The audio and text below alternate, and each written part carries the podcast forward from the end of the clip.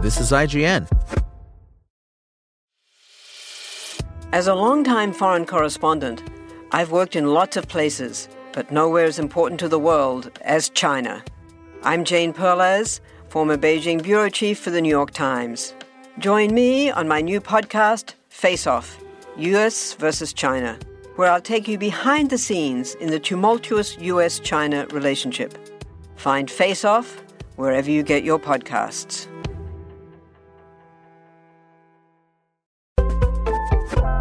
This is IGN. Hypnotic neither feels like a film made by its otherwise capable director, Robert Rodriguez, the visual stylist behind Sin City, nor one deserving of a star of Ben Affleck's caliber. Held together by its threadbare concept about superpowered hypnotists, it's a science fiction thriller short on both sci fi and thrills. Its countless twists and turns never feel serious enough to matter, thanks to its lackluster script, nor are they gonzo enough to be fun, owing to a lukewarm aesthetic approach. It may not grip you with its constantly shifting point of view, but it might make you wonder if there was real hypnosis involved in the decision to release it at all, considering that it's the most mid 2000s direct to video looking movie to hit theaters this year. As if in tribute to Blade Runner, Ridley Scott's sci fi masterpiece about implanted memories, Hypnotic begins by setting the bar far too high with a close up of Ben Affleck's iris. Affleck plays grieving Austin police detective Danny Rourke, a cop in therapy after the unsolved disappearance of his daughter a few years prior and the subsequent dissolution of his marriage. When he's yanked away to respond to a bank robbery in progress, things start adding up strangely, if at all.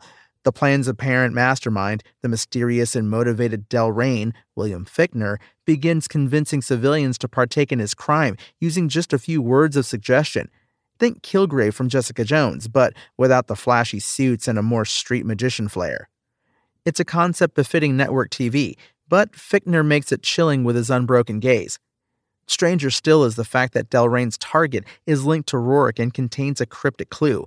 What follows is a saga involving implanted thoughts, shady government organizations, and a few hints of mind bending physics, all drawn from much better sci fi movies.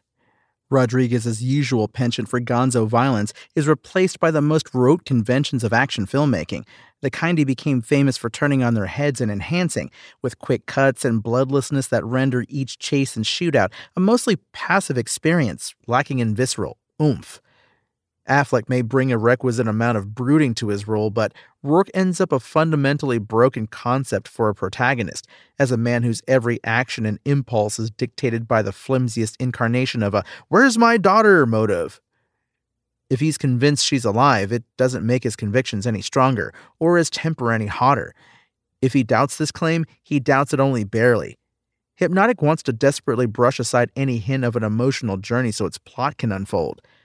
Alice Braga and Ben Affleck approach their respective roles seriously enough to inject a temporary air of gravitas, but their dialogue is so mired in mindless, repetitive exposition that it leaves little room for anything they're discussing to actually play out on screen.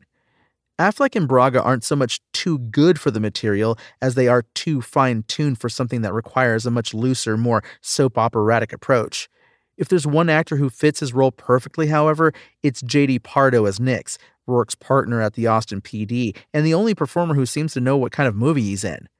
Rodriguez's haphazardly applied yellow wash gives Hypnotic a cheap and sickly feel, the kind typical of a low budget crime thriller that depends more on momentum than emotional investment. Pardo, an interloper on various CSI shows, and in addition to the Fast Family and F9, is a cozy fit for exactly the kind of functional dialogue meant to advance the plot, while emanating from the broadest possible conception of character. Mind control, bank accounts, sounds more like my ex wife, he notes. But alas, his role is short lived. Hypnotic's relentless barrage of bait and switches renders it opaque, concealing not only the emotional journey of Ben Affleck's grieving father protagonist, but the logistics of the winding plot. The flimsiness of its writing can theoretically be hand waved as a byproduct of its narrative sleight of hand, but even so, it remains a head scratching story for far too much of its runtime. Too long for such subversions to click into place as smart seed planting, if they are subversions at all it can be hard to parse what's intentional and what's merely a product of scattershot filmmaking, which is hardly conducive to what seems to have been intended as an immersive thrill ride. It's more like waiting in line at the amusement park for an hour as animatronic characters explain the story behind the roller coaster you're about to ride, only there's no actual ride at the end. Hypnotic opens in theaters on May 12th. Spoken Layer.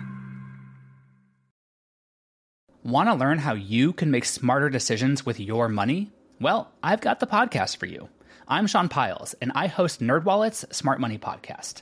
Our show features our team of nerds, personal finance experts in credit cards, banking, investing, and more. And they'll help you make the most of your money while cutting through the clutter and misinformation in today's world of personal finance. You'll get clarity on strategies to help you build your wealth, invest wisely, shop for financial products, and plan for major life events. Listen to NerdWallet's Smart Money Podcast wherever you get your podcasts.